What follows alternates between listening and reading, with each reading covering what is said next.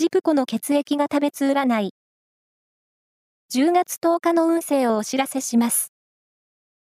監修は、魔女のセラピー、アフロディーテの石田も M 先生です。まずは、エーがたのあなた。交渉ごとはスムーズに進展する一日。恋も仕事も思い通りに進められそう。ラッキーキーワードは、メッセージカード。続いて ビーがたのあなた。コミュニケーション運が良好な一日。会話が弾みそう。ラッキーキーワードは、チェリーローズ。オーがたのあなた。気になっていることや用事は済ませておきましょう。